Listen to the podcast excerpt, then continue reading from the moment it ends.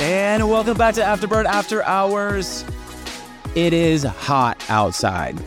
Yes, and I'm in a jacket. Yeah, I, yeah, but it's kind of chilly in here. I get cold in places. Yeah, it's kind of chilly in here, so that's eh, you get the exception.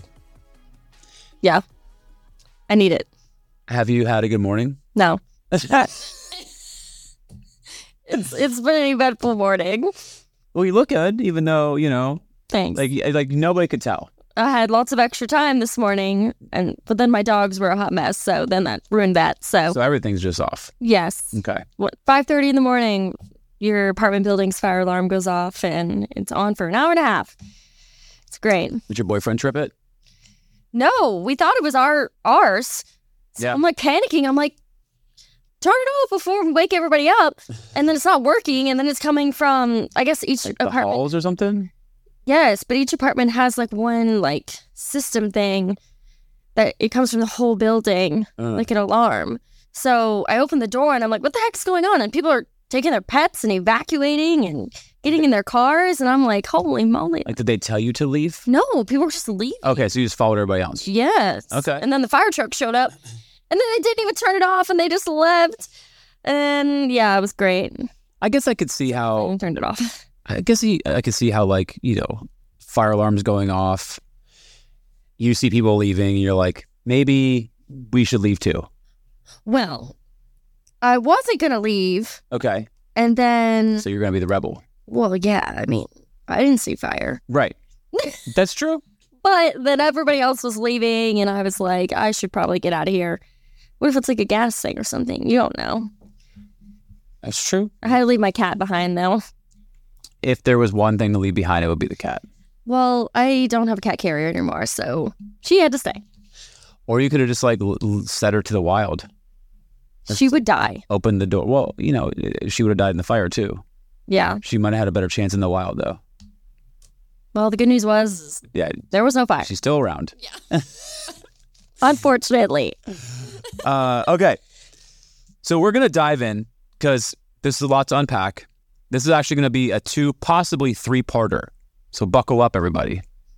It's about to get, it's about to get heavy. Uh, we're going to talk about my seven cornerstones to success just over the years, just things that I've implemented in my life that uh, we actually taught the team uh, this past week. Uh, we had some meetings with our entire um, front desk team, managers. We talked. Uh, this is kind of one of the slides that I reviewed. So I wanted to, I wanted to go over it here because I think it applies to life. It applies to fitness. It applies to a lot of different things. And so that's what we want to unpack. So we're going to unpack the first three on this episode, and then we'll unpack another three and maybe a bonus one because there's seven total. So I'm here for it.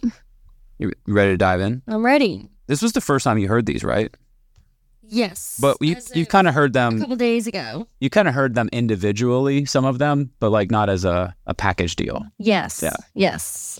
All very useful. So the first one is do hard things. We've talked about this before. Do hard things. In your life, how have hard things been beneficial? Well, I think hard things kind of shape you Mm-hmm. to who you are. Yeah. And as you do hard things, those hard things, like we talk about, they get easier Yep. and then they're not as challenging anymore. And then the next hard thing that comes up, you maybe you have kind of like a, a game plan or how to handle your emotions or what to expect with yourself and your own reaction. Prepare. And you can prepare to maybe not conquer it fully, but at least take it in a better stride. Yeah. So by by doing hard things, I also feel like it creates so I think a lot of times people have outward confidence Mm-hmm. and they wear they wear that while on the inside there's insecurity because they haven't been through the hard things but they think they're ready for them where i think by doing the hard thing builds the inward security and inward confidence to then have the confidence outward it's like a lot of times people will want the promotion right Mm. And outwardly, you might be like, yeah, they seem prepared, they seem ready, they're confident. But on the inside, I start giving you tasks, responsibilities, and and and then your insecurity starts to que- you start to question because your insecurity is like, are you actually can you actually do this? And you're like, not really. Yeah. And then it's like, but you don't want to tell anybody because the whole like the whole perception is if I tell them I'm not I can't do it, then I'll get fired, which is never the thing. No, you It's- feel like you might be in over your head. Yeah, but they, but you don't tell anybody because you don't want them to know, because you don't want them to think that you can't handle it, which is never a thing. Just tell me, and we'll make sure that we give you the tools and resources to do the thing. But that inward insecurity creeps up, and then your confidence you can't let down, so you continue to build this fake confidence, and the reason you have that fake confidence is because you never did the hard thing to build up the inside security of knowing I can handle this. I have the capacity for this. So by doing the hard things, you not only build outward confidence, but you build inward security. Do you know what the the technical term for that in exercise psychology is? What's that? Self efficacy. That we've talked about that a lot too. You cannot have self efficacy if you don't do those things. Mhm. You don't have any confidence Mhm. that you know you are capable. Yeah. So the hard things, man, I love hard things. And, and One of the few. the it's just one of those things that when I if I do hard things regularly, I know that I can pretty much handle anything. Yep. And like this year was the year of hard things for me. Mm. So I'm currently 10 days out. I was going to ask you, how's, 10 how's days out. How's it functioning? Like well, we're gonna find out. it has been a little rocky the last couple of days, but so we're close, though. but we're 10 days out. But then once I finish the show, I'm gonna go immediately into marathon prep. Very exciting. So, and I've never done one, but I figured, what's the hardest thing in our in, in like the fitness industry, right? What are what are things that 99% of people won't ever do? A, a comp- bodybuilding competition and a marathon, and they're on the extreme ends of the spectrum. Mm. So that was my thing was like, how far extreme can I get by doing super hard things? And so the first hard thing is 10 days away. And uh, yeah, super ready. But it's not been easy. It's been hard, especially at 38. It's way different than when I was 22. hmm The last time I stepped on stage was 2006. Wow. Just for clarity, it's 2023. And uh, it's a lot different. My body's different, it feels different. Environments are very different now. Yeah, a lot of things are different, which was cool because it presented a new hard challenge. And so, yeah, it, it's it's hard in itself, but then stack on my my life to that, and it's like cool. This was a this was an extra hard thing I didn't anticipate. Um, so, anyways, that's the hard things. So do hard things, stack hard things. I think hard things are great. I think hard things, like you said, mold you.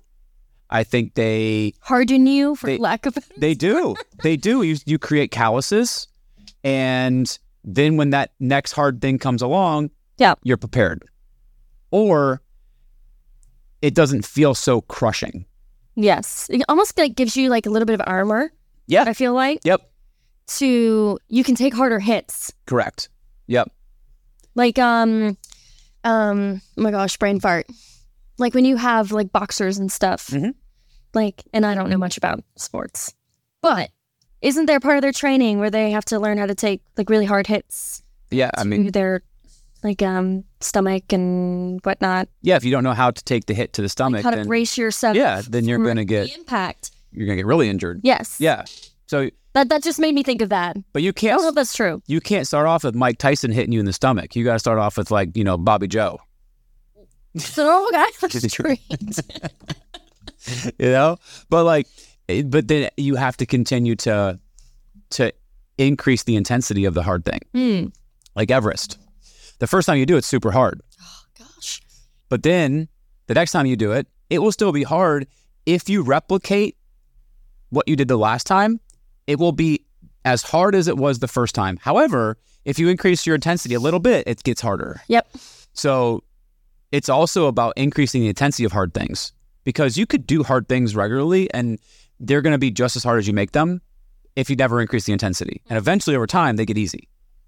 So you have to keep it in this kind of like spectrum of of being hard. So Okay. Number two. Here's the brain. That's why I wrote it down. And they're, and they're my things. Take action instead of waiting for orders. I feel like a lot of people struggle with this, Mm-hmm. Taking initiative Yes. or and or even in just in general, like doing things like without overthinking it or wondering like, oh, am I gonna do something wrong? Or Right. am I overstepping or is that not my job? The whole my job thing, Mm-hmm. like responsibilities. Just assume it's your job until you're told to stop doing it. Yes. Yeah. Because no one's gonna hate you or be mad at you for doing No. more than you're told Yeah. No, I mean, or asked for. right. Take take action. Like if you're starting a business, if you don't take action to grow your business, then you go out of business. Don't just open your doors and assume, wait for orders to come in. That's like putting a store up and waiting for somebody to come buy something from you. No, you have to take action. You have to go build it. Yeah. It's not their responsibility to build your business, it's your responsibility to build your business. It's like there's a new job opportunity in like the company that you're in, Mhm. and you wait for them to come find you. Right. I hate that. Like if you want it, you got to go for it, baby. And, and here's the thing even if you don't think you're ready, go for it. Throw your name out there. What's the worst that can happen? The worst that can happen is they're like, hey, you know what? I don't think you're ready yet. Here's why.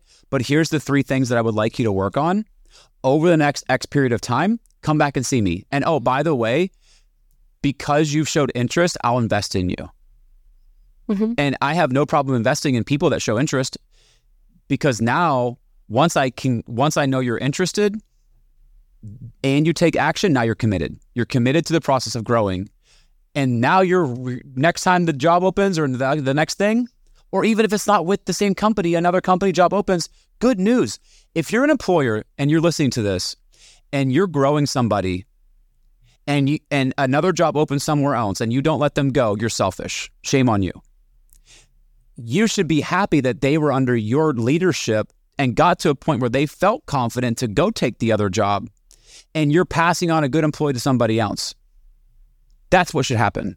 Don't be opportunity is an opportunity. yeah, don't be selfish by being like, "Well, I put the time in." No, because guess what? If if you didn't put time in, somebody else would have, especially for somebody who's hungry. Mm-hmm. So let them go. Let them go. Because those are those are really hard people to find. Yeah, let let them go or find some way to elevate them in your company, Mhm. even if you don't have a position. Now, I'm not a fan of creating positions that aren't necessary. And you know, I talk about positions like organs in the body. There are vital organs, and then there's organs like eh, pancreas. That provides some sort of value. Like pancreas is important. Appendix is not Your appendix is not. Your an gallbladder, organ. eh, it's yeah, I would consider it. Your gallbladder, not important. Like you don't have to have one. Correct. Kidneys, you need at least one, Mm-hmm. but it's really good if you have two. Yes. Your liver, super important. Mm-hmm. So your heart, then the most important, right? But positions in a company or organization are like organs in the body. Some are vital. Sometimes people create positions for people, and if that person leaves, I can't fill that role because that person was that position. Right. So just be careful if you do have somebody like that and you don't have something ready for them, that you don't just create a, a willy nilly position just to elevate them, but you get them some sort of elevation. If you can't, let them go. And know that you were the one that helped them get the springboard to the next job. Mhm. So if you're if you're if you're a team member, employee, someone listening to this, take action. Don't wait for orders because sometimes the order never comes. It's like you open your business and you open a I don't know, we're gonna say a a, a toy store. Mm-hmm. Orders may never come. Yeah. N- you may never anybody walk in your door and be like, "Hey, I want to buy that Matchbox car." Until you go outside, start shaking hands, kissing babies, doing the promotion, doing the things, and then bringing people into your business. Yep. And if you're an employee, don't wait for somebody to ask you to get promoted. You should be the one doing the asking and finding out where you need to grow. So take action. Do it now. Number three, we've talked about this with actually Nate Checketts from uh, CEO of Rhone. Shut up your inner critic. Mhm. Woo! Yes. we all have them. as we've previously discussed. Oh, absolutely. And that is the one person who will hold you back the most. It's we talked about the last episode. Elevator sabotage. Mhm. It's like you, you hold you back. You, the little you, the one that talks into your ear, tells you lies, gives you excuses. Like that's the one that holds you back. You, you put yourself in this like little box and you think that you'll never, you, you always tell yourself, oh, I, I can never do those things. I'm not Right. capable of doing those things. Right. And, you know, we talk about self doubt. It's all a mindset. It's where you mentally put yourself. If you can, if you tell yourself, yes, I can do these things, and we've talked about this numerous times. Yep. If you can shift your brain into that position, there is absolutely zero reason to not be successful. Yep. Now, I'm going to say something that may be, be controversial, but as a man of faith, I believe if you're breathing, walking, living, you, there is still a purpose for, for you here on earth. That God's given you a purpose to do something if you are still here. If you don't find out what that purpose is, then that's why you struggle Mm-hmm. because like oh well I'm worthless or I don't have I I don't have any direction. You just haven't had you you haven't asked the right person for the direction or the or what you should be doing. But I can guarantee you 100% if you're still living, breathing, walking that there is still purpose for you here on this earth in this lifetime and life is short. Find your purpose and you have to shut up the inner critic to do that because sometimes you're trying to tell yourself what your purpose is and it's not actually what your purpose is Mm-hmm. because you're like, oh, I want to be this. It's like, I want to be an actor. Dude, really? Yep. An actor? We've all been there. I've been there. yeah. I mean, maybe, maybe that is your purpose. Chances are probably not, though. Yeah, but going back to the take action part, Uh huh. if that's really your purpose, Mhm. you Go do it. Do a heck of a lot of work to get there. It's the same thing with anything else in life. Yeah. But if you have inner critics and insecurities, Yep. Like, oh, this a dream is just it's just a dream Mm-hmm. unless you do something about it. I love, I'm reading a book right now um, by Admiral William McRaven. It's not Make Your Bed. That he wrote that book too. This is called Bullfrog, Be the Bullfrog, something like that. And because you know they call seal frogmen, maybe didn't know that. That's like their nickname, frogmen. Uh, and he's been like, I think he's like a, a seal for like 35 years, so he's like a bullfrog or whatever. One of the chapters was hope is not a strategy. No. And I love that because there's a lot of people who are like quote unquote optimists. Oh, I'm just an optimist. Mm, yeah, but I think also optimism leads to denial or delusion. I'm sorry, delusion. Yeah. It's like, I hope it's going to get better. It won't if you don't do anything and take action. It's like, I hope my marriage gets better. It won't if you don't take action to make it better. Mm-hmm. if you're here's the thing. I was talking to somebody this morning somebody very close to me and they were talking about their job. Oh my boss is a slave driver and i only make this much money. I said well let me give you some advice i'd tell our team members. At some point in your career and if you're listening to this you've experienced it number one you're always going to have somebody in your job you don't like number two there's always going to be something that you don't like doing in your job Number three, there's going to be something that you feel, you don't feel like you're capable or competent to do. Mm-hmm. Next, number four, there's going to be something that you feel that you're being undervalued. At some point in your life of your job, whether it's one weekend, one month in, one year in, two years in, you're going to have those emotions. The question is, is what I asked this person is do the number of days that you enjoy your job outweigh the number of days that you have those emotions and thoughts? Mm-hmm. And if they do, you're in the right spot because you're always going to have those emotions and spots at some point. But if the number of days that you feel those other thoughts outweigh the amount of days that you have joy, then leave. I think it's important to have self reflection Mhm. in in even in a, a job or a relationship or whatever that you enjoy. Mhm. Reflecting and second guessing is totally normal, Correct.